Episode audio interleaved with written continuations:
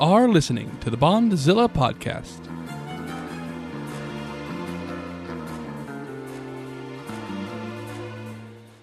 The Bondzilla podcast is a bi monthly analysis of two of cinema's longest running franchises, James Bond and Godzilla.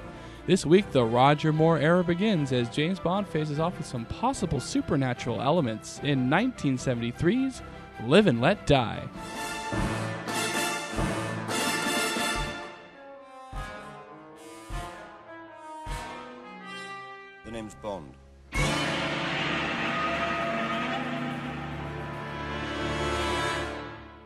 James Bond. Hello, everybody. We're back for another episode of the Bondzilla podcast, and I'm Nick. And I'm Will. And uh, Nick, as you can see, which you can, everybody else can't, because this is an audio format. Seems to be my running joke in all my podcasts. Yeah. It's like, oh, this is an audio format, but it is. But as you can see, um, I'm here ready to talk about James Bond.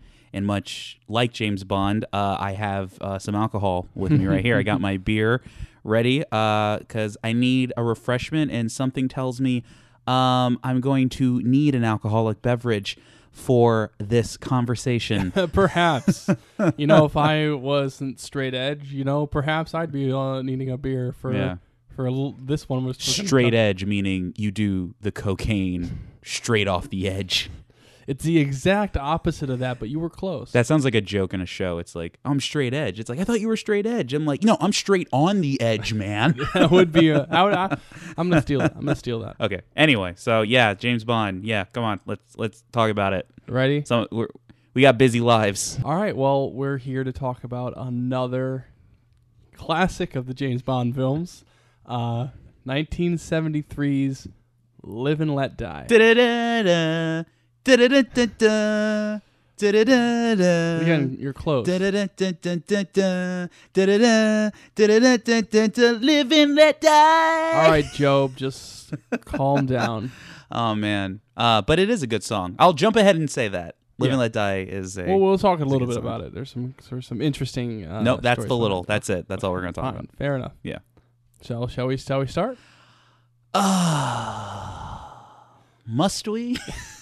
I feel like Nick. I th- I feel like we got to get through this this portion of the podcast because I, I I got You got things to I'm say? restraining a little bit on, on this part. So, um, explain this to me. I will. I'm sure there's a lot that you'll find interesting as you usually do in in these sections. Uh, are okay. All right, so post Diamonds Are Forever. Again, the Bond franchise is at kind of a blank slate, which is interesting to think about as a franchise that has like the era of Bonds and the different Bonds. This is the third straight Bond film where they're back at a blank slate. You know, and it's going to be the third straight Bond film with a new Bond, as we've established. Sean Connery is not returning. Right. Uh, Tom Mankiewicz did make a last ditch attempt. He he really liked working with Sean, and he said, "Sean, we'd love you back."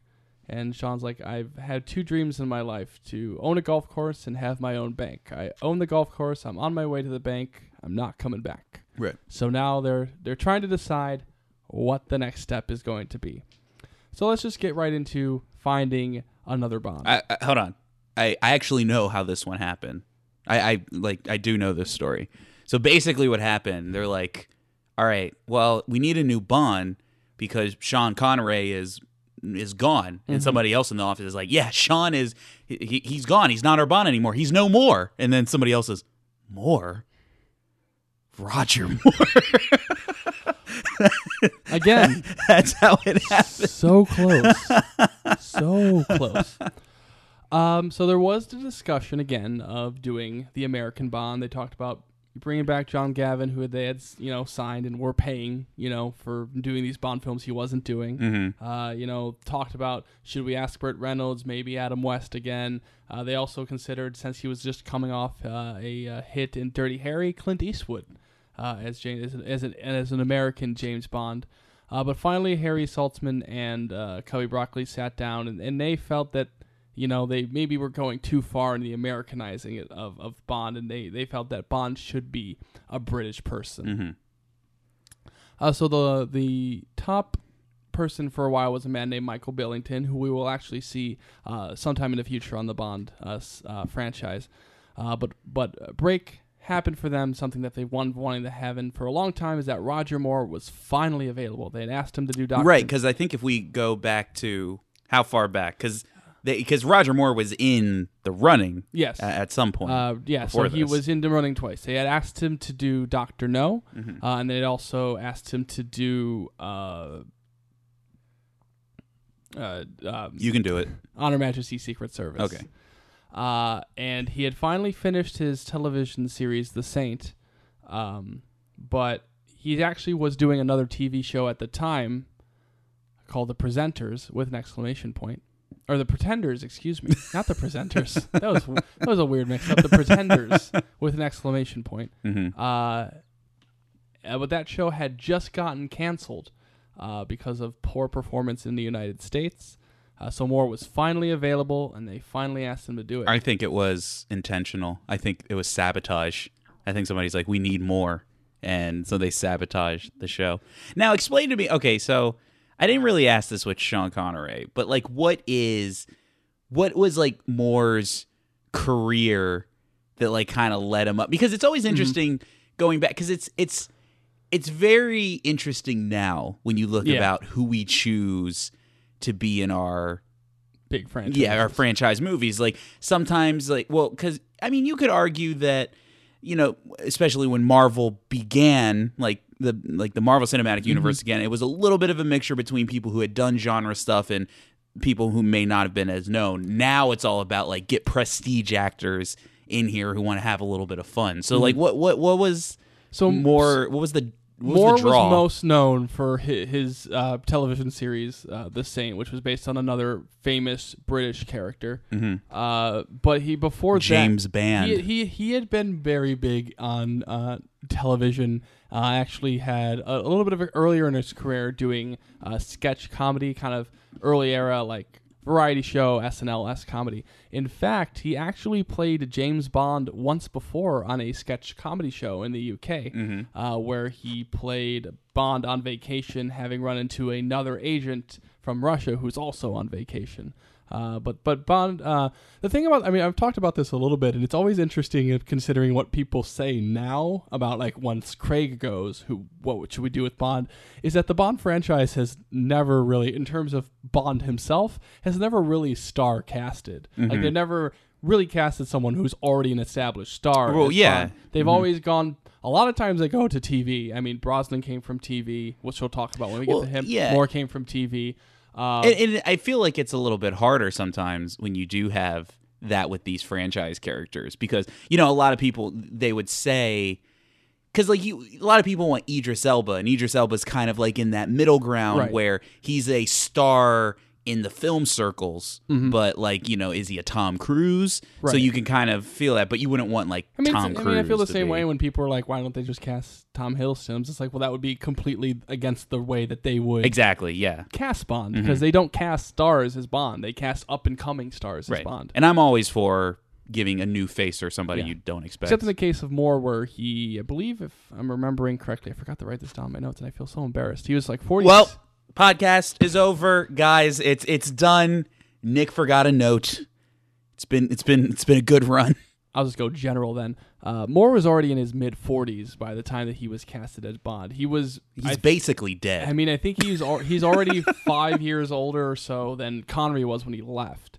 Uh, he Moore is by far the oldest Bond, and he will continue to be the oldest Bond through his long tenure. Uh, but Moore, yes, was finally casted as Bond. okay. Uh, after all this time, But it's like it's funny because you're right. That's like a kind of like an easy hire. Like they've always wanted him. Yeah, and Timing he- worked out. He's that's a, that's our bond. that's how I Bond. And so now it comes down to choosing what the movie's going to be. Like what kind, of what the what are, ba- are you asking me? Like no, I'm saying. So now they've casted more. It's now time for them to figure out what movie they're going to write. okay. And so, They chose wrong. so well, during at near it actually comes from nearing the ending of production of Diamonds Are Forever. Uh-huh. Cubby and uh, Harry went to Tom Mankiewicz, who wrote Diamonds Are Forever, and told gave him a bunch of the uh, Bond books they hadn't used yet, Okay. and said, here, what what would be interesting for you to to do? And Mankiewicz took a look, and he decided to choose Live and Let Die Mm-hmm. because he thought it would be daring to have a film full of African American villains. Because nobody in Hollywood was doing that at the time. Don't don't stop on my account. yeah. Um, Mankiewicz actually also wanted to write Solitaire, uh, who is the Bond girl in this movie, as an African American woman, Right. uh, and was really pushing for Diana Ross to Mm. to play the role of Solitaire. Uh, but the producers said that they wanted to stick to the uh, Fleming original versions of these characters. More likely, it was because in certain regions, such as Japan and South Africa, having a mixed race romance would have uh, definitely been box office poison for them Right. in those other regions. And to When an extent, did did did uh oh man, when did Kirk kiss Uhura? When was that? that would have been Because that was like that would have been in the '60s. because my parents um and again this is an audio format so you you don't know that my uh you can't see that my parents are of uh is an interracial relationship uh but it was funny because my uh, my dad was telling me about how like you know at least to all of them who were watching Star Trek like that was like a big deal no, it was a very big Yeah. deal, and it was still very rare. At I mean, at the time. Yeah. I mean, listen, there's a lot of fucked up shit going on in the world right now, but could you imagine a time where you see a black person and a white person kiss each other and you're just like, what? Yeah, and it, Oh, oh! it's very strange to think about it. And so they were very worried about what you know the box office intake would be, considering that now Sean Connery was gone. It was going to be another new Bond, and and well, Moore had some uh, play in terms of his presence in the UK because of The Saint and how long that was on the air. Around the rest of the world, you know, again, it was not star casting mm-hmm. Bond, Right. So there was that concern of, you know, everybody was kind of dubious. The media was dubious of another, you know, was the Bond franchise going to continue? You know, Cubby Broccoli and Saltzman were playing things very carefully. So at the end of the day, they went with Solitaire being a white woman. Right. Uh, and also one of the other reasons uh, that was and Let Die was chosen is Mankiewicz and Hamilton, Guy Hamilton, of course, coming back to direct Mr. Guy movie. Hamilton. Mr. Guy Hamilton, uh, both had a love for jazz, and uh, so they really wanted the to place the film uh, at least a little bit in New Orleans. Mm. Um, so Nolans. Hamilton was a little weary of it because the only thing he could think of to put in New Orleans was Mardi Gras, and they'd already used the Junkanoo Festival in Thunderball, Right, which okay, is yeah. very a very similar uh, visual aesthetic. Mm-hmm. Uh, but uh, Mankiewicz came up with the idea of using the jazz funerals that the city was famous for uh, as a set piece. And Hamilton's like, yeah, but that's going to be like a four or five minute thing. Uh, so they did some scouting of the location, saw the canals, and thought, well, we could do something with that, which we'll get to in a little bit. Mm-hmm. So uh, with Bond uh, casted, we can start filling in the rest of the cast. Uh, so much of the African American cast came from uh, black exploitation films Mhm. uh, of the era. Uh, Yaphet Kotto is plays a dual role of Doctor Doctor Kananga and uh, Mr. Big. Whoa. Spoilers. Yeah, Spoilers. I mean he he plays two roles. Right, You gotta, gotta mhm. give him credit for it. Yeah. Uh, he was actually doing another United Artists film at the time called Across One One Tenth One Hundred Tenth Street. mm-hmm. Uh, and while he was just filming that film, United Artists came up to him like, "Are you doing anything after this?" He's like, "Mm, "No, I'll probably go home." He's like, "You probably should go to London. I think we're gonna want you for the new James Bond movie." Uh, and then uh, Julius Harris, who plays the uh, main henchman Tee Hee, and that I didn't know that was his name. it's his name is Tee Hee. Um, he was also doing the uh, Shaft sequel at the time. Mhm. Uh, Whoa. when, when he was casted. I know Shaft. Yes. He's a bad mother. yes. Uh, Hamilton. You're supposed to finish the, the line. You got to work with me here. I guess bad. mo- Podcasting is a two way street. bad mother, fucker. No, no. You're supposed to say shut your mouth. And I was like, I'm only talking about Shaft. You need to watch more black things. I've never seen Shaft. You don't know the theme song to Shaft? No, What? I guess we should listen to How do you not know the theme song to Shaft? I- you don't know the I theme to I, I, Shaft? I can watch Shaft at some point. Oh my god. Anyway, con- continue. Uh, so Hamilton asked Julius uh, what he actually would want as kind of his henchman weapon, and Julius knew immediately. He's like, "You guys use a lot of guns, use a lot of knives. You had that one guy with the hat. I want a knife gun with a hat. In my hat. I want a claw." okay. He's like, "I want a claw," and that's what he got. Uh-huh. So he has a claw in the movie. Uh, let's see, we got more, uh, and then uh, to kind of round out the the villains, kind of talk about uh, Geoffrey Holder as uh, Baron Samedi, uh, who the character is based just around uh, the like voodoo god, basically of the dead, or the, the, like kind of the representation of death in the voodoo uh, religion. Uh, he has a very distinct laugh uh, that is very famous that for his role. Uh, but he also was a very big dance choreographer, and so a lot of the ritual dancing that is seen in this movie was actually uh, choreographed by Geoffrey, uh, who um, was kind of leading everybody in that. And He actually did. As they do, a lot of research into actual voodoo practices and tried to kind of capture the real spirit of voodoo. Yes, and uh, just to kind of start teasing a little bit, there are supernatural elements of this movie, uh, which we'll Are get there? more. I will argue Are there. Yeah, uh, Jane Seymour makes her film debut as the main Bond girl, Solitaire. Mm-hmm. Uh, in this movie, she was casted mostly because she had long flowing hair, and that is the truth. Yeah. Well, you don't. You. I mean, come on. You don't want to get to know these No. women who are doing your Bond girls. Right. No, that- that'd be crazy. Uh, Gloria Hendry as Rosie Carver, a uh, quote unquote CIA agent, quote unquote, that helps Bond or doesn't help Bond. We'll get into that a little bit more. I'm. I'm. I'm at the seams. You're bursting. I'm bursting Uh, at the seams. and then uh, David Hedison as our Felix number five. yeah. That's just yeah. Can should- I say this thing about Felix? Um, how much more? How much more do you have before we get into the actual thing? 'Cause I Uh, do have a comment about Felix. That'll be the this, this is just kind of rounding up, and then we'll get to the actual production. Uh, stuff. uh, well, we gotta get into production then. I'll just save it for later. Yeah. Uh, so they start doing location scouting.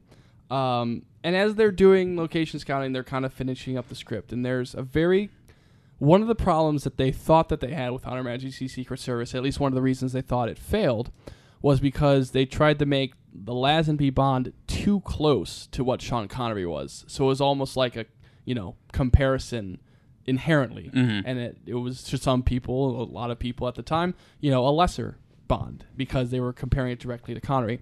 So there was a concerted uh, effort to make this Bond as different from Connery's as possible.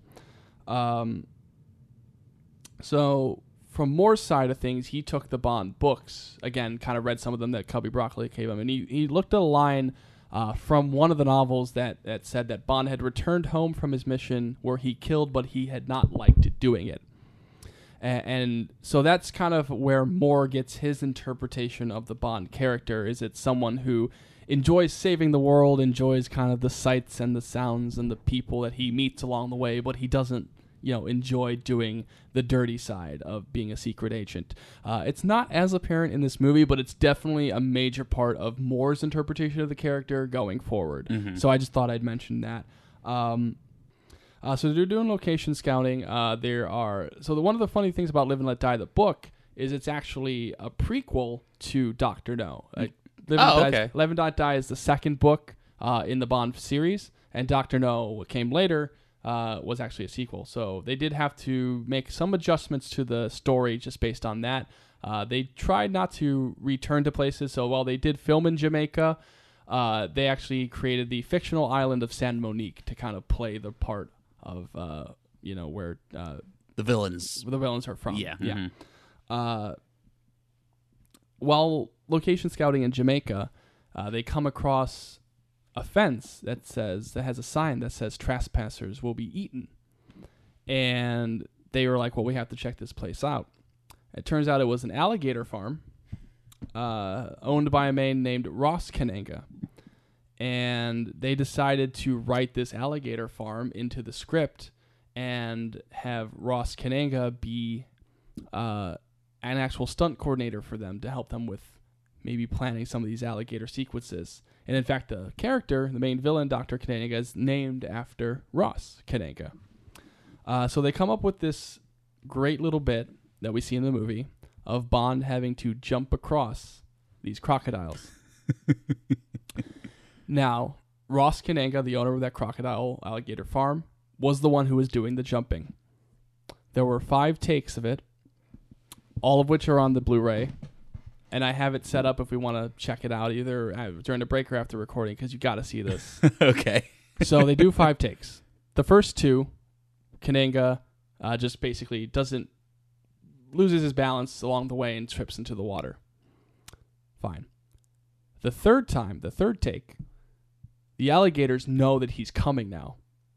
So when he starts stepping across, they all snap at him as he starts jumping to the point where he falls in the water and has to basically hold one of the alligator's mouths shut so that he won't get bit. Okay.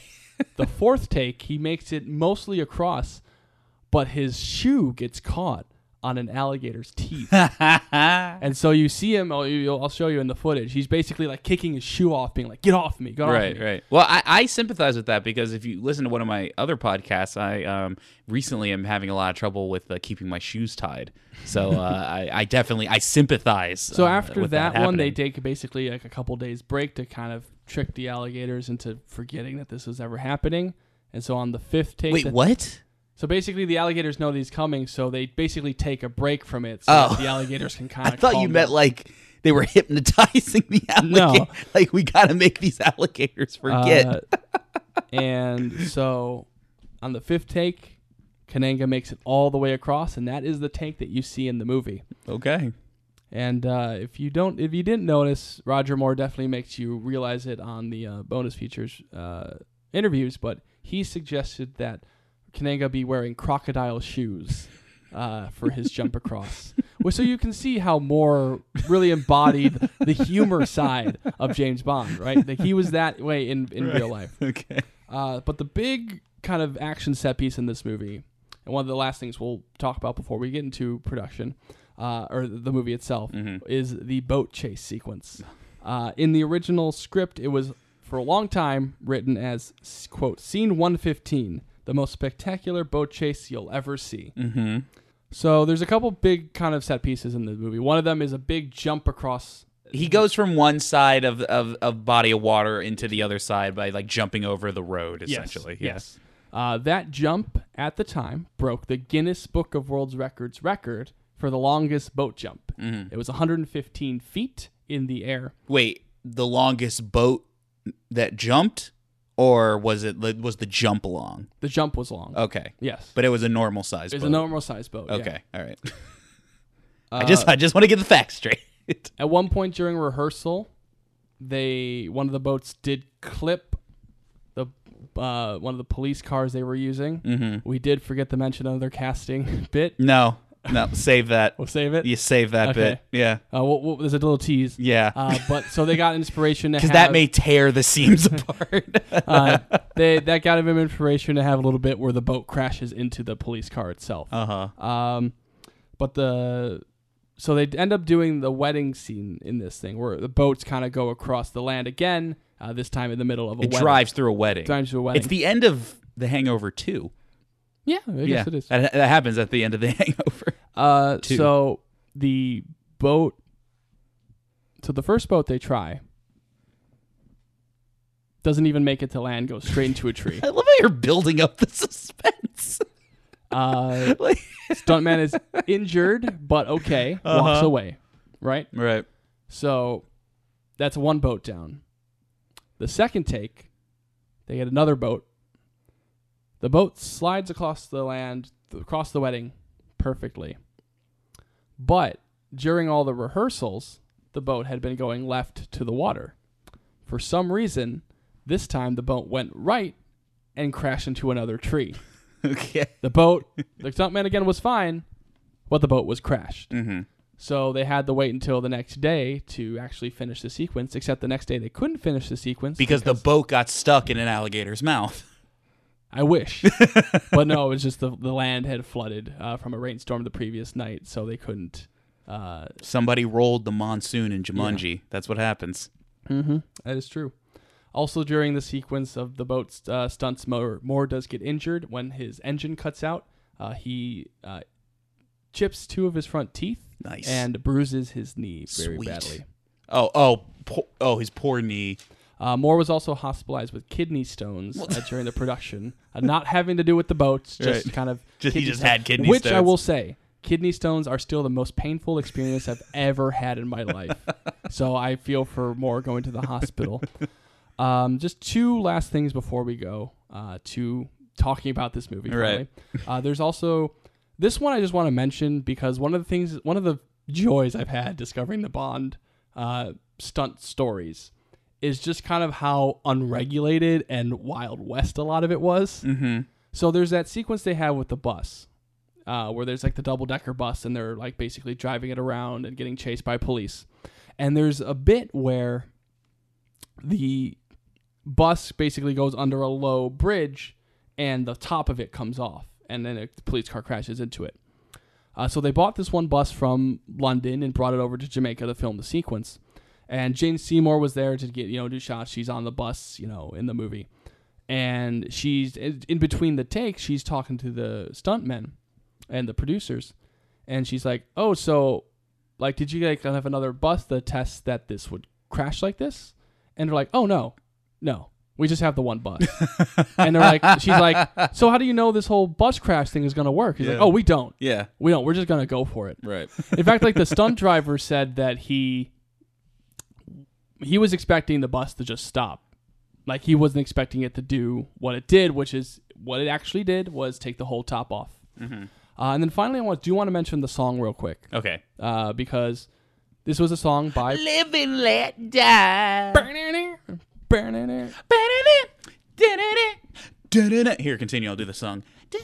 So uh, we've come a long way from Goldfinger, where Bond said it was like uh, you know, bad champagne was like listening to the Beatles without earmuffs. Uh, well, now Paul McCartney, just coming off of the breakup of the Beatles with his band Wings, did decide uh, came up with agreement with Eon Productions to write the song for "Live and Let Die." So they did the recording. It's the recording that you hear in the movie, and they they gave it to Hamilton with the orchestra and everything. And Hamilton "Oh yeah, this demo's pretty good, but when are you going to record the uh, the real thing?" uh, and then finally they were like, "No, this is the real thing," and they're like, "Oh, okay, it, it kind of works." Uh, but Well, he should he should be uh, he should be flattered because the same thing happened with uh, John Williams on uh, the Jaws theme song. So yeah. th- what I'm trying to say is "Live and Let Die" is basically the Jaws theme song of James Bond, So which is funny because there is a character named Jaws, and I don't know if he has a theme song. We'll see. we'll see. He's coming soon. Uh, so Saltzman though is uh, he likes the song itself, but he wants it to be sung by a different artist. But McCartney and his band will only give them the rights to the song to use if they use his version of the song. And Saltzman had originally uh, passed on the Beatles for a Hard Day's Night, as I mentioned in the previous episode and he said, "I'm never gonna pass on a Beatle more than once." So that's the version hear in the movie. But Saltzman, to his death, said that he had preferred the uh, version that's sung in the nightclub uh, at the, uh, the by the African American woman Right. uh, at the nightclub. He he had always preferred that version of the uh, song. cool. So that's the production of uh, "Live and Let Die." Well, Nick, I don't, I don't think it really sets up what we're about to talk uh, about. that was all very fascinating, but you have yet to explain this movie to me. So, without further ado, I will have to take it upon myself to explain this movie to our audience. and I'll try to help along the way. all right. All right, we'll get to that quote. We'll be right back.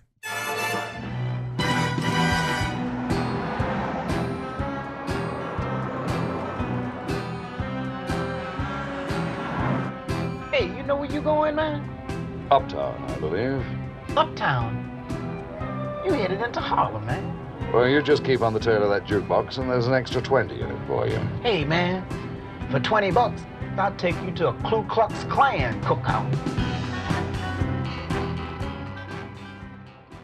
And we're back. Yes. to We talk are. about this weird oh, movie. oh, man. I mean, like, listen, I know we usually have a structure to this, right? And I understand that, but I really don't want to bury the lead here. This is a movie where the main Bond girl is a woman who can see the future until Bond. Un- Can she? hey, they don't say any otherwise. So wait, I want to finish my thought. Okay, all right. So this is a woman who can see the future until Bond takes away her virginity, and which point she can no longer see the future. Bond fucks the future out of her. What is this movie? and, and mind you, that's like one scene of the movie. Yeah. That turns into kind of a major plot Nick. point ish. Nick, I I have never It has been a long time since I've been this mad watching a movie. This By is the end of it, like now I've had reactions to movies. to, to well just to the, movies we've been watching Mm-hmm. before and I, you know i've joked I've, I've been you know kind of frustrated with bits but you know ultimately i enjoyed it and and there is a sense of enjoyment to this movie Yeah. clearly i would even go as far as to say the first act of the movie I was like, I was into it. I Mm-hmm. was like, okay, I'm, I'm, I'm getting this. I'm enjoying this. Like, you know, it's very straightforward, but it's like a good kind of fun, engaging Bond tale. You know, it, Yeah. it's of its time. It, it's definitely, you know, as soon as it opens up in New Orleans with like a bunch of black people, I'm like, oh, so this movie's going to be racist, obviously. Yeah. Uh, oh, clearly. like even before the racist shit happens, I was like, well, I mean, you know, this was a movie. What, what year did this come out? 1973. Yeah, so it's it's going to be racist. Um, but but then it just, I I just here's the thing.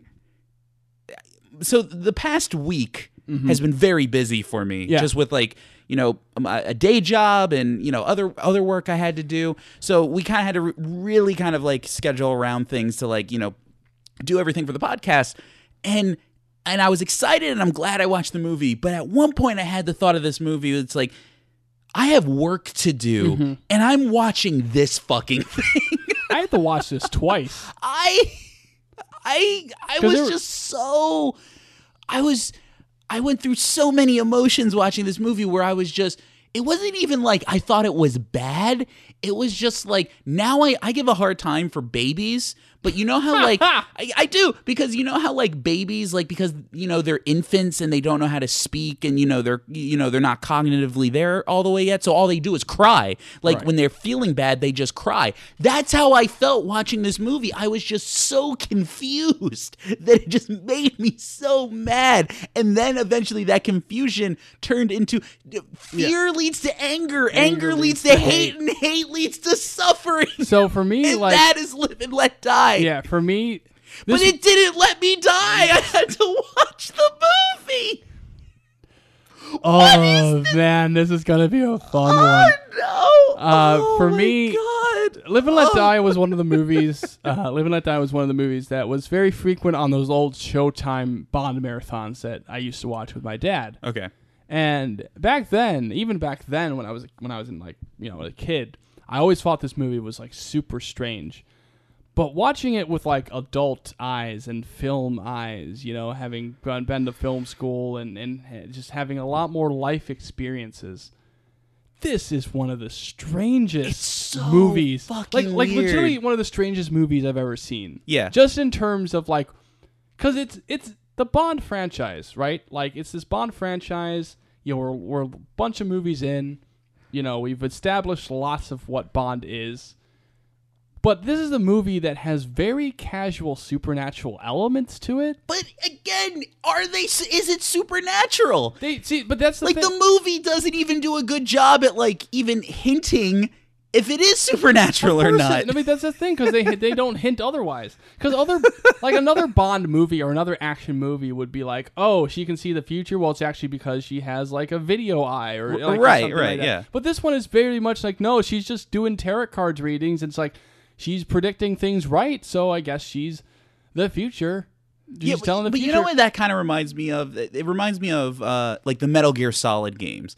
Like the Metal Gear Solid games Oh, are yes, definitely, in- yes. but those are because well, that's also a world that's like set up for that type of you know the, that type of uh, cross pollination of genres, where it's like it's definitely like a real world war more of a sci-fi thing and then they add the the fantasy elements but then they kind of explain the fantasy elements but there's still that yeah. but there's still that level of oh the but the fantasy may still be there where it's like oh this guy can talk to ghosts but it's like an actual chip in his head but then later on in the game it's like oh but there may still be ghosts like things like that Yeah. so but like this movie I, i'm just like this mo- i get what you're saying you're absolutely right where it's like i think the movie thinks that it's putting in the work to, where to say it's to, supernatural. to say that there's supernatural stuff in it, but it's not.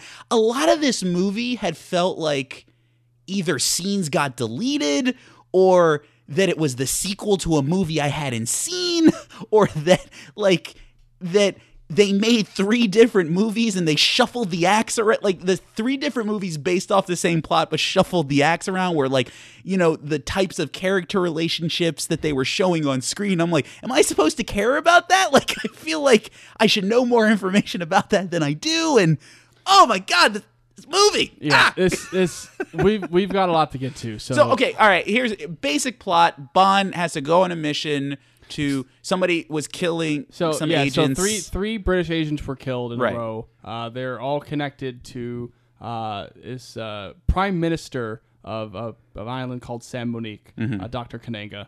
Uh, and so Bond is originally sent to New York and then to San Monique and finally to New Orleans to investigate what is actually happening. Oh yeah, Gr- great. All right. Here's the thing. I'm gonna get off all the things because here's because I will say I'll- like yeah. for the first act I was quite enjoying this. I, I was like I think it was a Mm-hmm. Yeah. it was a solid Bond film.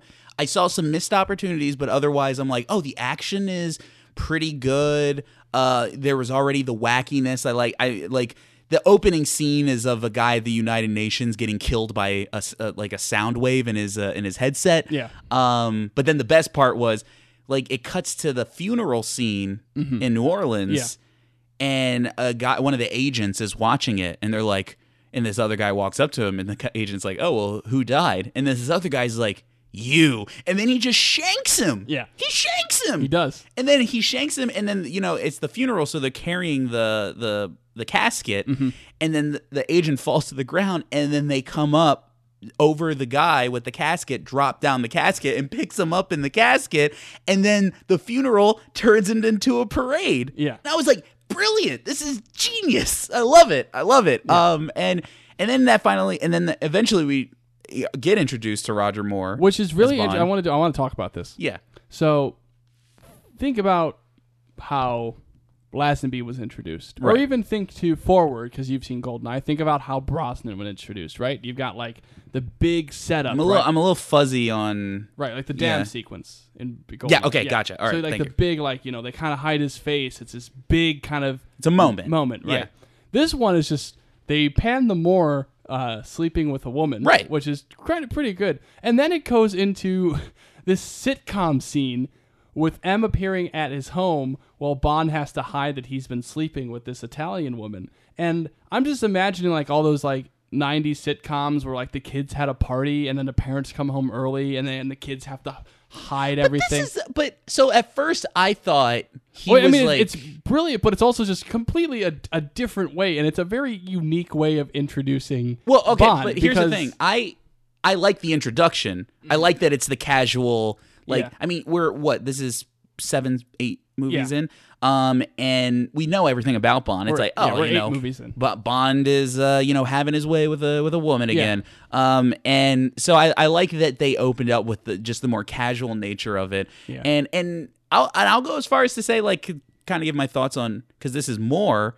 Uh, I I like Moore quite a bit actually. I think. I mean, Moore again. It's a very different interpretation. Uh, not very a, a different interpretation in Connery's in in some ways, uh, but Moore has such a personality. That's a- what it is. A presence to him uh, in terms of that personality and that kind of, you know, the way. Again, like let's just look at that opening scene with with with M uh, for him in in the way that he's talking to M and with the "suh" and everything like that, and like it's it's a very different way than like Connery would Mm-hmm. Well, play it. And I think like I think that Moore, so much of Moore, you know, we'll we'll talk about it as the more films go on. Moore's films get a lot of criticism, and for a lot of people, it is like the weakest era of Bond because people feel it's like it gets too silly, or you know, the, some of the films don't play as well as they should. But the films are always on the back of Moore is always into it.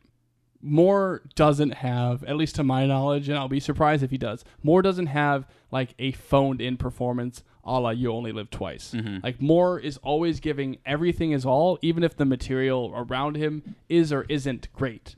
And I think that's what really makes Moore stand out is you can always tell that he's so effortlessly effortlessly into the jokes he has, the action he's doing. He's great at it. And it's just it really is apparent in this first movie. Well, what I would say is like it is more of a perf- more. It is more of a performance, though. I think because I think one of the things about why I can see why people like Connery more is that he.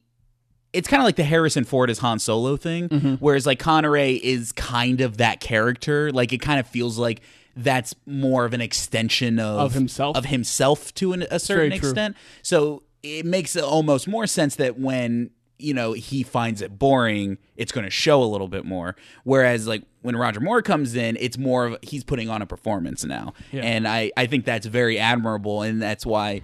I mean, he's definitely he's more expressive uh, than we've seen a Bond Yeah. be thus far. I mean, there's some great uh rolling of eyes and, And like what is this guy talking His about? eye- yeah, like, like- Moore's eyes and the more the way Moore plays his eyes in all of his movies, I think is one of his biggest strengths. Mm-hmm. Like just the way that he kind of can squint at somebody or wide eyed or just the way that he looks with his eyes. He's very strong on that performance side of him. and it's definitely like one of these characters where it's like you can definitely tell where you know i think like this is kind of going a little bit further ahead but like when you get into craig like craig definitely as we get through these movies kind of almost feels like the odd man out but not mm-hmm. in a bad way. It's just like that's when they decide to do a different bond. Yeah. because it's like i can see like you coming into some people's bond maybe connery. I can see some people's bond being Moore. It's like Moore in this movie and this is the last thing i'll say about him.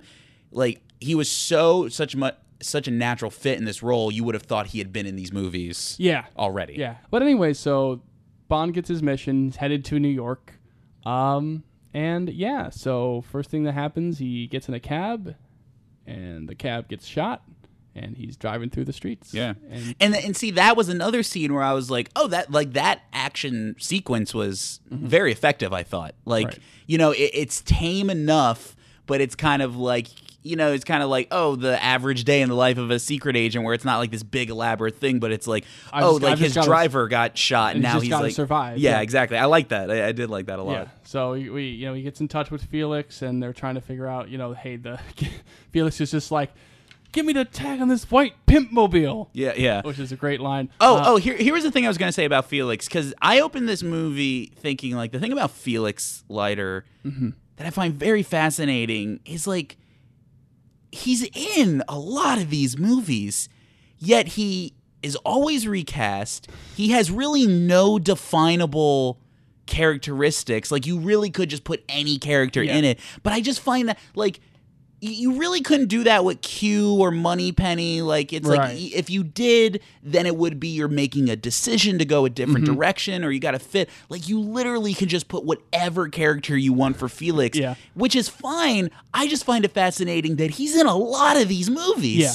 Well, just to be uh, to be square about it, this is going to be the This is like if Wedge Antilles in Star Wars was like played by a different character every time, but he's in every Star Wars. This is actually going to be the last Felix appearance for a pretty Oh, long time. Yeah. So uh, I like this Felix though. Yeah. I think he's well. fun. I was gonna say because I I wrote down my notes. It's like oh, what what a kind of weird anomaly of a character. But this was the first time where I felt his presence a little bit, Yeah. where he felt like a more of a character. Yeah, I really like this- the thing, this yeah. performance. I think ever since because he kind of had a role in Goldfinger too. a little bit. Um, yeah, yeah, there was I a think little bit his- more I mean, like. Doctor No Goldfinger and this movie are definitely the, of the three of the stronger Felix appearances. Mm-hmm. Um, I, I'm looking at my notes and I'm trying to think of like because I, I have a couple more things where it's like oh I like that I like that there is a there is a sharp turning point in this movie Yeah. for me. Uh, so I just want to mention. So he goes to an like on cult voodoo shop. Oh, the worst name shop ever. It, no, it's called. It's not called On Cult. It's called O Oh, Cult. Occult? It's called O Cult Voodoo Shop. Is it? Oh, it Yeah, like, like be- stylized N. Well, because it's supposed to be a cult, yeah.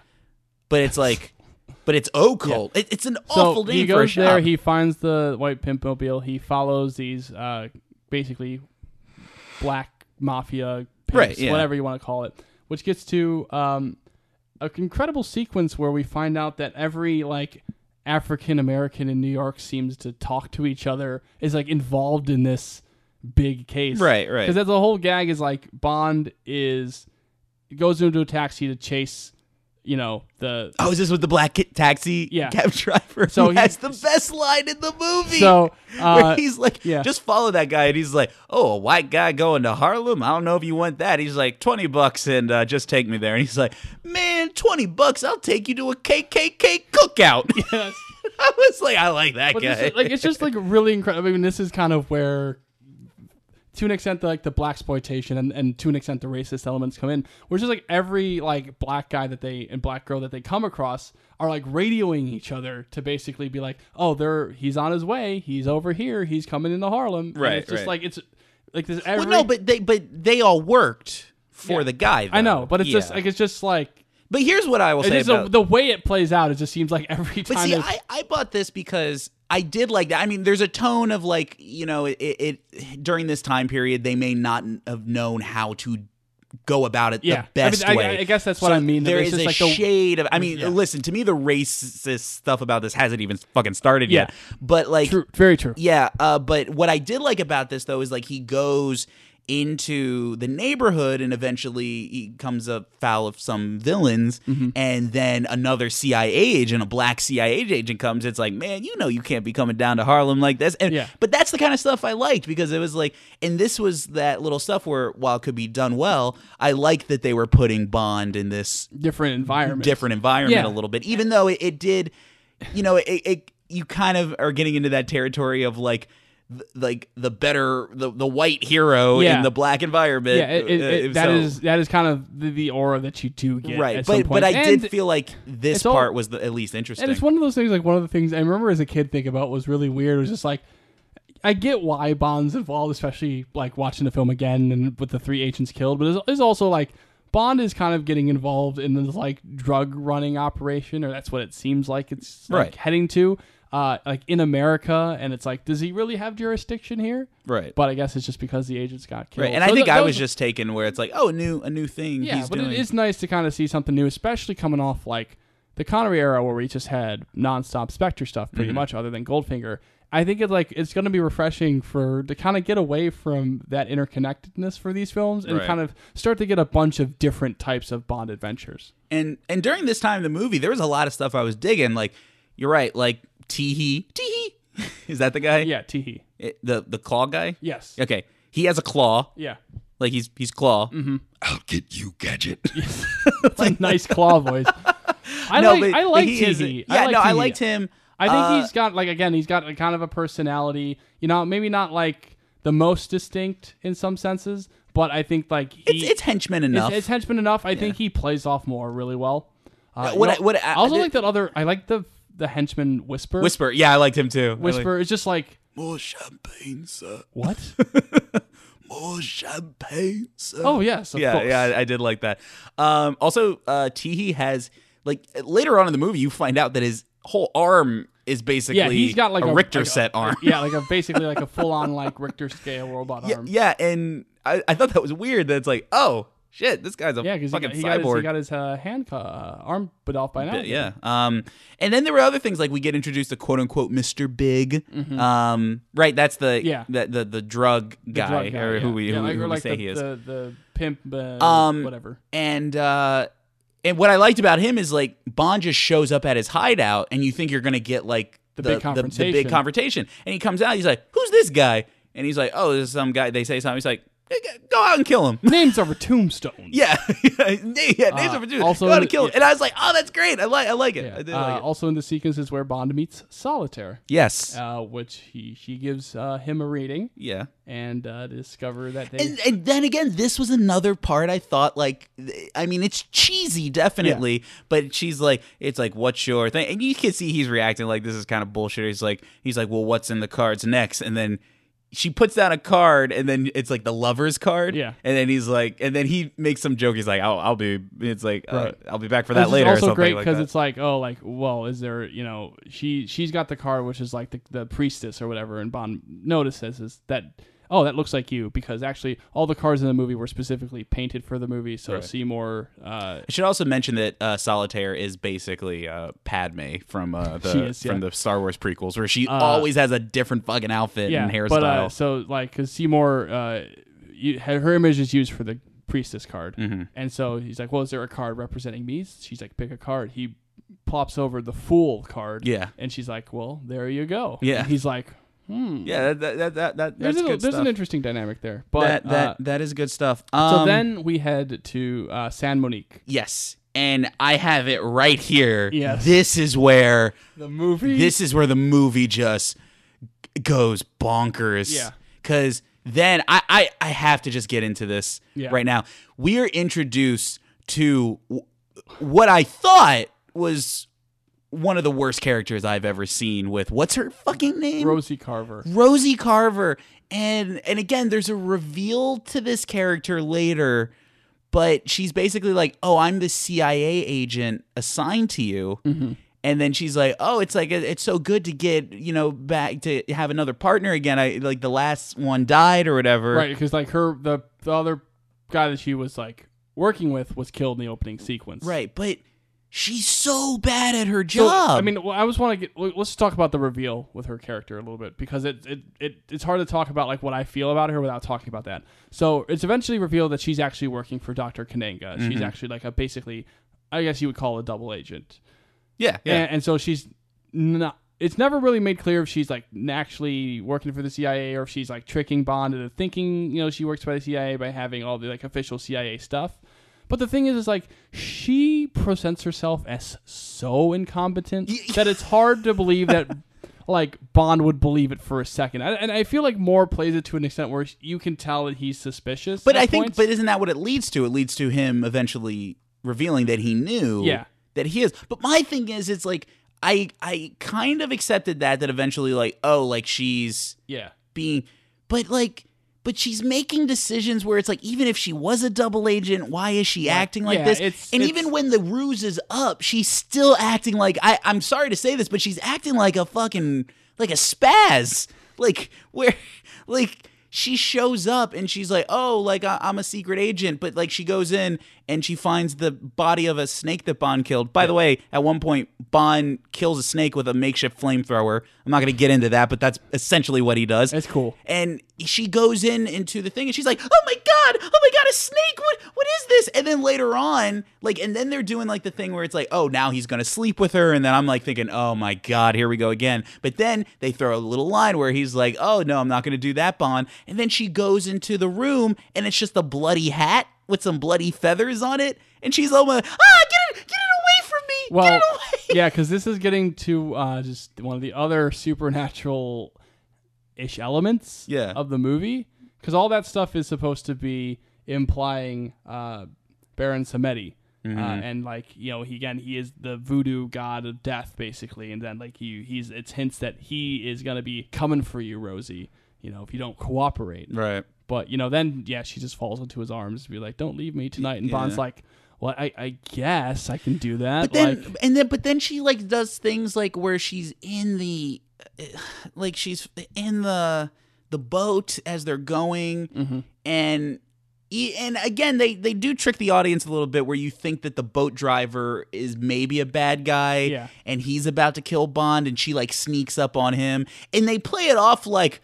Like I think at one point Bond calls her an idiot, or at least says Yeah, something to yes, that yeah, line. yeah, where- basically where, she's like- like, "Oh, forgive her." She's like, uh, She's you know, just a, like she basically like, yeah, she's just stupid. yeah, she's just stupid, and it's like this. This the boat driver's actually my friend. But my thing is like, Yeah, but boat- why yeah. is she that committed to the role that Of being like, a stupid CIA like agent. because even if she was the bad guy, wouldn't she know? I don't think like the CIA is like that, that incompetent where she like where they would hire someone as like unaware of her surroundings as her. I'm so confused. also, the boat driver, if you got the name, was Quarrel Jr. my uh, so uh, who is actually the son of we got. the I mean, Quarrel character. We got. from- We got. There's so much Yeah. to get into, and we're so, and we're yeah, but that's running just like over. one of the one of the whole things from Doctor No. That's the, that the one connection Yeah. that they made. Okay, um so Bond Bond fucks the future out of this girl.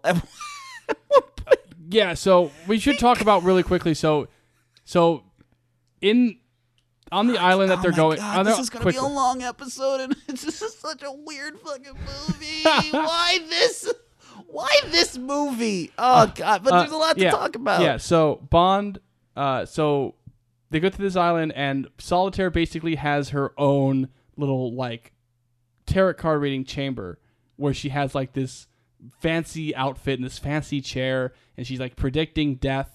And Doctor Kananga's like, "I thought you said Bond would die." It's like, "Well, I just predicted death. Maybe it was the girl's death. I, I can't be, you know, uh, Right, cuz she's so fucking like good at seeing the future." but she's so thrown by this Lover's like by card. this lover's card that like because I guess like later she's like you find out like she's a virgin. But that's the thing. It's like the way this movie presents information is just so like lack like just so Laissez-faire, lax. laissez-faire. Yeah, and it's just like you know, they, then they reveal it's like, well, your your mother had the gift, and, And I sh- got rid of her. Like, like no, basically it's like your mother had the gift and then I fucked her and got the future that what- fucked. is that Ba- basically, said? that's the impl- the implication is that like her mother and even her grandmother all had the future fucked out of them. yeah. So, but But it's like, but how does that work? Does he? Because obviously they've had children. Mm-hmm. So do they have children then just fake the the fortune telling for a while until they're found out, or does he kill the mother and then Hey. have to wait till she's like at least, you know, the future at least seventeen? ever changing the future is. yeah. What? That doesn't answer my question.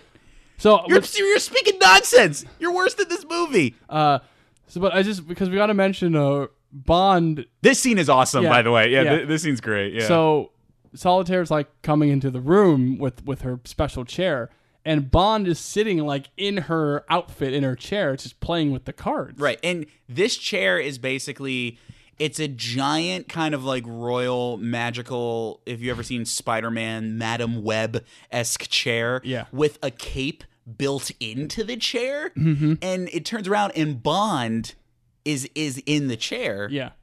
Uh like he, he's in the chair and uh, I I just got such a kick out of, of It's, this. it's a nice image. Yeah. Yeah. So yeah. So you want to continue with this one? Should I? So then Bond basically puts on his charms and convinces her to like, you know, to sleep with him. And by by doing this, like says like, well, draw the card. It's like, you know, see what the, your future actually holds. Like he's playing into her fucking delusions because I'm not convinced that there is magic in this movie. I'm a hundred percent convinced but that there's? There's no real like evidence that like like the thing is like this movie lacks like a real mate. Like everything she can do is like it's just such He's a coming. bad. Yeah, but it's like oh he's coming by. He, he- like he's coming by uh by sea. You're on a fucking island. Of course he's coming by sea. There's only two options: a plane, which you can see, and if you can, then it's gonna be the ocean. Yeah, so you're dumb. yeah.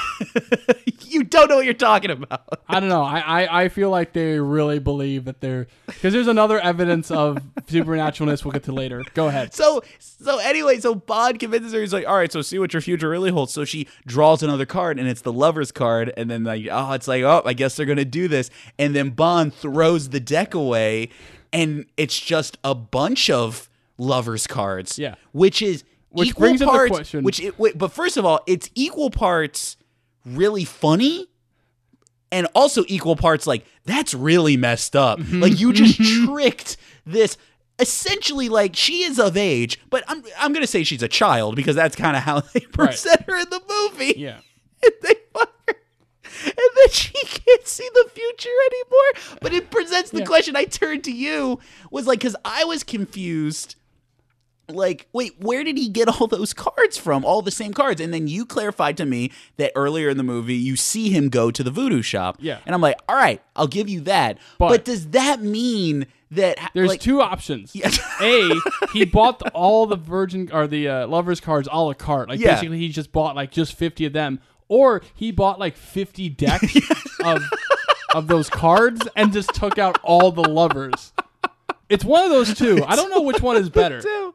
It's one of the two. And then it like cuts to this this scene where she's lamenting the fact that she She's lost can't the have the gift. ability to see But the it's future. It's so weird because it's not set up like Bond doesn't believe that like like Bond doesn't buy into the future stuff anyway, so there's really no stakes to her losing it. It's such a it's just such a weird plot point to put into the movie. she really Seymour really sells the fact that she's lost the ability to see the future. Right, but this She's is- really okay, so that like kinda- heartbroken, and Bond is like, "Oh shit, did I actually like do something here?" Like he has I don't think on- he feels that way No, I though. think he does because he basically is like, "Uh, I don't really know. I did not." See, I read that this." completely different. I read that as like this woman is crazy, and then and then he has this kind of look. It's like, all right, let me like get let me let me feed into this delusion a little bit more. Like that's how I read into it. Is I like don't know. so like he oh my god, and then and and that goes back into this is what the racist part of the movie is is that they literally have the bad guy like believe in voodoo shit. Like that it's all these black people of like this region who their shtick is they believe in voodoo. And then and the thing is like that's fine. I'm not saying like you have to excise that and erase it from history or anything. I mean you can do that as a bad guy plot, but what would have been nice is like you know, to curtail that, and I know it seems superficial, but maybe have some other people in the organization who don't believe in it, and maybe just make it this this one guy's like weird obsession, like that. You know, that's his culture Either and that, everything. or like you you do have to go all in on it being real. Like that's one of the is one of the two options. Yeah, have. yeah, exactly, Like that's the thing is like you because I do agree. Like here, I'm I'm on the side of that. I believe that the the Mankiewicz and Hamilton believe that they are presenting that Bond is going up against supernatural forces. I 100%, especially knowing Guy Hamilton, I 100% believe that they're going against against like the voodoo god of the dead and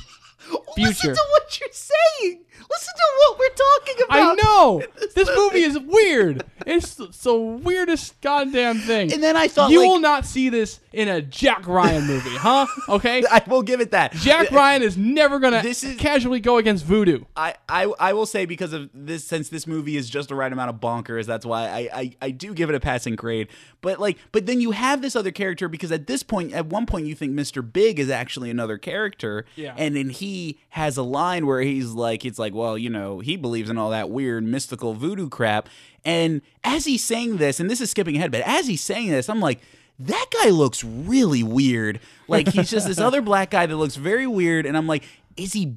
Was he like? Is he burnt? Is like that his like Bond kind of villain trait? Is like he was just like melted at one point? Yeah. Like that's what he looks like. And I'm like, he looks really fucked up. And I like didn't want to be mean. Like maybe this is just how he looks. And then at one point, then you find out that it's the villain. He's the same Dr. guy, Kananga, and he takes that. And again. I, I know how this is going to sound, and you know I'm going to say it anyway. But I don't think I've ever seen a dark skinned black guy disguise himself as another dark skinned black guy. And it was it was really strange. It's like biting into your dark chocolate with a fudge center. Like it's just it was really weird to see. I've just never seen it before. because it was like this weird kind of pasty like just oh it was it was so weird. Oh, what what else? I guess the one thing I will say is that like and also the eh, sorry to interrupt, but the editing of this movie is weird because they keep on cutting back to the the bad. What's his name? I keep on saying the bad guy, uh, Dr. Kananga. Kananga, um, who I actually did like in the movie. I liked Oh, his I- I- performance. I, liked his performance too. I think he did a good job with it. Yeah. Yeah, but it's like the movie like cuts so randomly back to it's like Bond. It's like he'll like dock at the island and like you know kind of drive inland, and then it's like then it like cuts to Kananga. It's like kill him. And then like and then it'll cut back to bond and he doesn't get killed. And he's like well that's unfortunate. And the other editing trope of this movie is like, oh, like here, here's Felix on the phone, like, like oh, we're sending you, sending you to this uh, San Monique, and then it just cuts to you know like all the voodoo stuff happening, just like Baron Samedi just being like, ha ha ha ha ha. yeah like he's the fucking bad guy from princess and the frog. Like he's just like doing his little fucking dance. Yeah. um and then um and then we get the alligator scene which is cool so like uh they capture bond they're gonna put him on this island Right. like this little kind of like a land in the middle of some water with all these alligators and i actually thought that was a cool scene Yeah, That- and, that and was again, good. I think that's like uh, he has a that conversation. was like one of those things those uh, those alligators came up i'm like wow that's those that- are real. that's scary Yeah, that's a Uh, real and alligator Tee Hee has a great scene with him as they're like leading him to the island. I think that's a that again cool Bond henchman dynamic. Uh, so we get to the boat chase scene. and Mm-hmm. well then he then comes this escape. Yeah, and thi- like this is where I just started getting mad. And I and honestly, I was almost I was because again, like I said, I had other work to do. I had other things to be doing, and I was like, I I really feel like I could check out of this right now. Because it's this huge long sequence that it's like it's so like after a while I'm like wait a minute like where is he going who is he who is he escaping from? Um but only because that because I don't want to sound like an idiot like if it was just him being chased by the one guy I would completely get it mm-hmm. but then then are we gonna talk about it? I okay. So the Roger Moore movies are pretty much the only other old Bond movies I've seen. Mm-hmm. And in one of the movies, we were introduced to this character who I said, and I stand by it to this day, is one of the worst characters ever put on celluloid. Are we? We're talking And- about. oh, We're and talking about he, and then so he appears here. He appears in that movie, and I didn't know this was the movie. And so you you guys had told me like there's another movie where he makes his first appearance in. And I'm like, all right, all right. Well, eventually we'll see him. I did not know it was this movie. and that the character I am speaking of is J.W. Pepper, this played by Clifton James. Will, do you want to know? this New Orleans sheriff Yeah. to give you Uh, like basically he's like my name is J.W. Pepper and, and he's like you boys are gonna have to do a long time in the pokey tonight like it's just like do you want to know the oh, inspiration please behind J.W. explain this to me Okay. So, Mankiewicz was writing the script, and after his request to have Diana Ross play Solitaire was denied, and he started writing the script, he was a little worried the fact that all the villains and the people we were going to be, you know, kind of rooting against and laughing at and all that sort of stuff were all African Americans. So he felt, why don't we have someone else to like take the piss out of essentially? why don't we have somebody else that we can just make fun of and root against in this movie? And that's where he came up with J.W. Pepper. I mean I guess the, again this is like again during the time where people just didn't know how to navigate racism because it's like I mean the other stuff is questionable but it's fine. It's fine like you Yeah. know it's like you know it, it you kind of run into some trouble but if those are your bad guys are fine. Just make them interesting characters. But this character I don't know why he was so grating to me. It was like if you int- if you if you- if you mix all the annoying characters in film it's like if you put Jar Jar Binks the twin the twin robots from from Transformers 2 uh what's another annoying character? Pigeon Toady from Storks. And you just put him in a, the loudest most obnoxious blender New you can Orleans find. gumbo. Yeah, J.W. Pepper. and then you get this. He was just because it, it was not only the character, but he, it's just his face was awful because he's like spitting out tobacco all the time. And but what's crazy about this scene? It's like it, this is what I imagine this was pitched as. Imagine it was pitched like somebody's like, you know how you see all the car chases in action movies. Mm-hmm. What what are the cops doing during that scene? And then that's Yeah, how they- it's played out. They It's, it's do cut back to that like it's its own little mini movie. too much, and it's like a whole story because at one point, not only does he get cut off and they try to catch him, but then they go as far as to say J.W. Pepper is like, my brother-in-law, I'm going to get him on the phone, and and then he calls He's him. got the fastest boat on the river. It's like how how deep are we going to go into this plot line? Oh my! yeah, oh it, it oh does. It could have been a little bit streamlined, And it was I will just- agree. I- I don't know why There's it some made me really so impressive. mad. Yeah, there's some really impressive stunts and some really impressive little bits and pieces. Yeah. but like the the sequence could have been streamlined. But and then like I got to be honest, like this scene kind of deflated the rest of the movie for me because there's like a lot of key kind of cool stuff that happens in the movie, Mm-hmm. but it's just like like again, there's like things like humor and stuff that like, you know, is kind of jarring and I get in other movies that people have uh may have complaints with. I think for me like I've had this complaint with the DC movies, Yeah. uh, of uh, where I think like one of the biggest problems I have with them in the third acts, well, why they can be fun, they just feel too distant from what's going on from the movie. Yeah. like a lot of the times it feels like, especially in the Snyder ones, is like the movie and the story has kind of happened, and then it has a third act that's like kind of connected, but it's kind of like your movie happened, and now let's have a third act. right? Yeah. And so basically, I'm trying to illustrate the point where you kind of, it, your whole set piece just feels way too disconnected from what's going on. And that's just kind of how I felt with this and interjecting it with this, the way in which it felt disconnected by just having this whole subplot that's just, just really weird. And and again I think it's just I just uh, it's a little hyperbole obviously. But in the moment it was just like "C- come on let, let's go. Let's let's do this.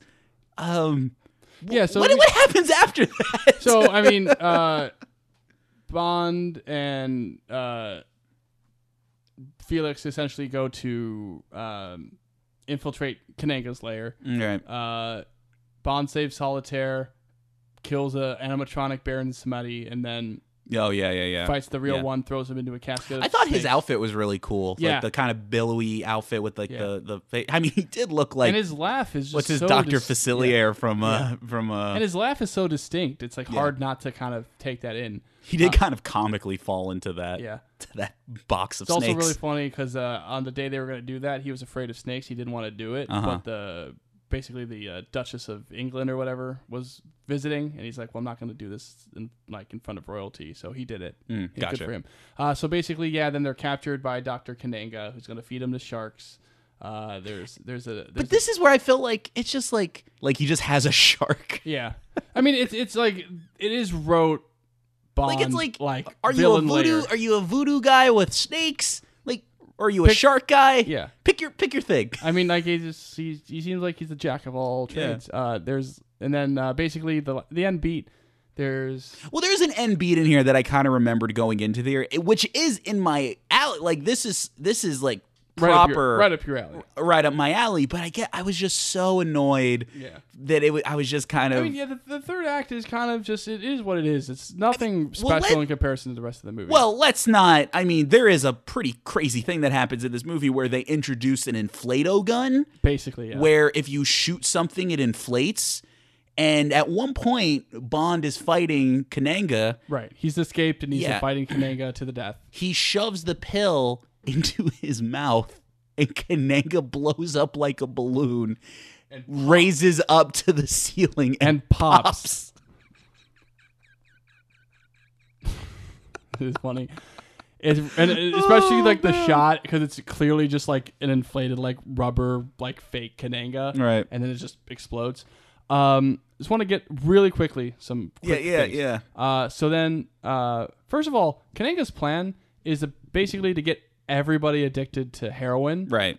and then like just sell it through his restaurants, Right. Like, like basically he's gonna. I did enjoy that about the movie that I could follow. I could follow the the main. there's plot. a there's a great gag that I want to mention where at the beginning of the movie, uh, Bond is sitting at a booth and the booth turns. Oh yes, yes. so this he, is great. it turns This is into really into like the like the backstage where he like meets Mr. Big. Later in the movie, they're in New Orleans and they're at like a, the same type of restaurant, like it's a chain, and he's offered the booth. He's like, actually, can we get something closer to the stage? right. So he sits Bond at, learns. Yes. So he sits at the stage, and as he's listening so to this performance of uh, "Live and Let Die," the floor comes out underneath him and sends him downward, which is great. That was really Uh, good. And then we I get like that. basically uh, kind of one of the Bond traditions that we'll see a little more of going forward. Uh, the uh, well, we've seen it before, but the the the, the henchman being alive and and and taking one last Right. Stab at Bond, where Tee Hee Oh well, is on the quite quite literally, he tries Yeah. to stab him with his. Yeah. Uh, Uh, but the reason I mentioned that, so there's a train fight. It's fine. Uh, Solitaire gets stuck in the upper I, compartment. I enjoyed that scene Yeah. actually because I I, 'Cause I again, did I like the I- robot arm. I do like Robot Arm. I think again, Tee Hee is great and Mm-hmm. has a presence, and it really does have a, a, a great fighting uh, connection with Bond. But the reason I want to mention this is the last shot of the movie, which has always been one of the strangest Oh, yes, things yeah. in any of these Bond movies. So earlier, as we mentioned, Baron Samedi was into that uh, coffin of snakes. yeah, he he he, he He- died. He died. Yeah. Right. But he appears at the back of the train yeah. at the end for the like the end basically. Right. The the end shot of the movie is like Bond is finally going to sleep. By the way, there's a like a very weird scene where like these Bond and this other I don't know why it was very weird to me this time, but Bond and Solitaire are like prepping to fuck. Yeah. It just felt weird that it's just like all right, let's let's let's, do this. Let's have sex. There's also a great line where Felix is like, "What are you gonna do on like a three-hour train ride or whatever?" And, it, and Bond's like, "Really?" But it, the movie is so I, I we're gonna get to your point in a minute, but the movie is like just so odd about like is it good that he fucked the future out of her? Like, is yeah, it like no, you know what I mean? Like, an- it- but it is also another example where the character becomes so much less interesting. right? By the But that time could like- be interesting though, where it's like you could make it kind of like, oh, was it a curse? Like, did you think it was a curse? But then it's like because of the weird misogynistic tones of the movie and just Bond in general, it, then she has this whole thing. It's like my life never felt complete. Until she says you, like, "I feel like a complete woman yeah, now." yes, that was the line. Because he fucked the future out of her. I can't get over that. She fucked the future. You Okay, so anyway, the so- last the last shot of the movie. but- so Baron Samedi is doing his famous laugh, Right. and it's like infamous among Bond fans that like the movie just ends with him laughing, tipping his hat, and it's basically like you get the the end title card. and then Spoil- Bond, and then Bond will show up in uh, gold, gold. What? What's the next one? Man with a gold. Man with a golden gun. Yeah, yeah. Yeah. But spoiler alert: Baron Samedi never shows up again. and in fact, the only time he ever shows up again is in the secret bonus mission of the GoldenEye video game for the Nintendo 64. That's actually funny. That's funny though. yeah, and that's like more of a rep because basically, like he appears.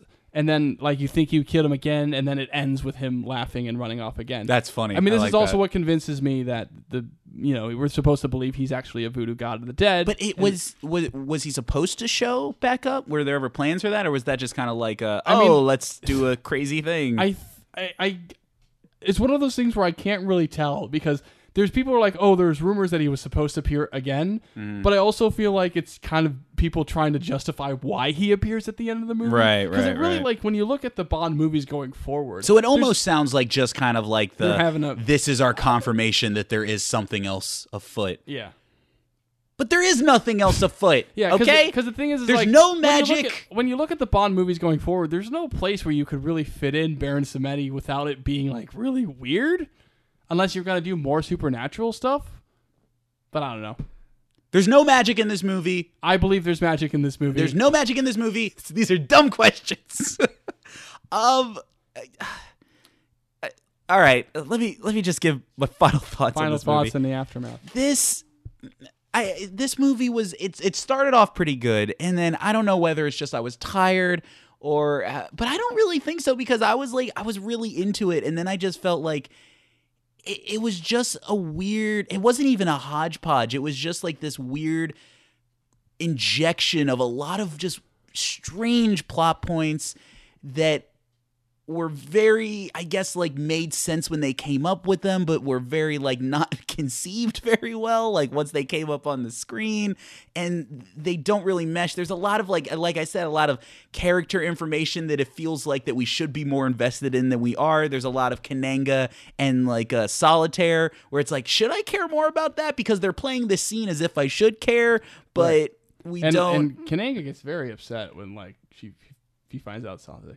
right Did yeah. you mess with that? yeah You know. Which, but, but to me, like that's why I like the actor in it. I thought he, He- he- portrayed he- that very well. well, but yeah. it's like, but the rest of the movie doesn't give me an like doesn't doesn't support that is what I'm Yeah. trying to say. It's like it's a lot of these like weird little ideas. It's cuz the rest of the movie is kind of just like like all right, you got a good thing going on here and then you're like, "Oh, that's an interesting plot. And then wait, wait, what no, where, where are you going? Th- to finish this plot. Yeah. Wait, who J, all right, we're going to do that. One. That's interesting. Wait, no, what? A, a sheriff? JW Pepper? What the fuck are you doing? What are you doing? What are you doing? And that's how I felt about this movie. For me, really quickly before we get to the aftermath, Ugh. this movie. Am I crazy? always- Am I- No, you're not. Like, I mean, there's really nothing I can say other than this movie is exceptionally strange. It's that's a real that's a good way of putting it. It's just strange. It's a It's just strange such movie. a strange movie, and like, I give it some credit for being strange. Me too. I do. You know, I, I still put this above stuff like Thunderball. You know, just because like it still has like a, a a a watchability of just like this is so weird and is it supernatural? I think it is supernatural. What is going on here? it's really honestly, it's the chase scene that kills it a lot for me. Yeah, Because if And it I- weren't I- for I- that, it would yeah. be a little bit higher. say, like I said, I still I like the chase scene, but if it were streamlined, I think this would actually be a better movie. Mm-hmm. Uh, so so just in terms of release, uh, released in the United States first on June twenty seventh, nineteen seventy three. A UK a couple weeks later on July sixth. Uh, this movie was more successful than Diamonds Are Forever, making one hundred twenty six million worldwide. that makes sense. You know why? Because it stars Roger Moore. and it So didn't have a solitaire wasn't black. That's why. Fair enough. it's, a, it's a joke, folks. Uh, but so all that kind of the media and the producers' worries about the Bond franchise, you know, where was it going to be? It's on solid ground, and Moore, unlike Lazenby, unlike Connery, isn't leaving this time. Mm-hmm. He's in for the long haul. So how many how many movies was he signed on for? uh, I, the initial deal would have been four film deal, Okay. four film deal. Okay. Uh, initially, yeah. Mhm. Cool. Um, so just to get to some of those reviews really quick. Okay. Uh, yes, it was generally positive, but still pretty mixed. Uh, people did like a lot of the action sequences uh, in the movie. That was generally what got the highest praise. Uh, Ian Nathan of Empire wrote about this movie. He said, "This is good quality Bond,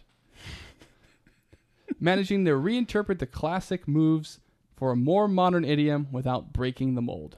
Okay. Yeah, that's right. He also called. Uh, Well, that was because that was the weird thing about it because it's like because I think as we go forward, Roger Moore would kind of be known as like the goofy Bond, yes. Which is a little unfair given like some of the things that we've seen in the Connery Bonds. I will say too. that. Yeah. I think I think the thing is when like especially when you're growing up, you see people say Moore is like the silliest of the bonds, and to an extent, that's right. Like just because Mm. but this it's movie real- isn't silly. yeah, it's I just mean, not weird. not this one. Yeah. More so like his his kind of more the middle period to the later periods Mm-hmm. more. Uh, but I think again, Moore deserves a lot more credit than he does. Yeah, uh, by uh, yeah. by the main Bond. Uh, you know, I think your co-host on Upside would agree. yeah, I, I mean, I I- think he's. I also think he's a great Bond. So Uh, Ian Nathan also said uh, praised the realism of uh, Mr. Big's plot. okay, yeah, all right, I like that. Roger Ebert said that uh, Roger Moore has the superficial attributes of the job, the urbanity, the quizzically raised eyebrow, the calm under fire and in bed persona. Mm-hmm. However, he felt that uh, Moore didn't live up to Connery's. Uh, This is what Ebert said. this is what Ebert said. Yeah. It's funny. Ebert's uh, review on Rotten Tomatoes of this is rotten. Yeah. Okay, go go ahead. Uh, Leonard Maltin ah, Leonard. said this was barely memorable, overlong uh, for a James Bond movie. Well, Leonard Maltin was one of my favorite uh, uh, uh, lecturers, so Uh, he said I side with him. he said Leonard Maltin also said that this film was seemingly an excuse to just film wild chase sequences. Uh, it's just the one wild chase sequence, but you know, it kind of feels like many. um, yeah, that's pretty much it.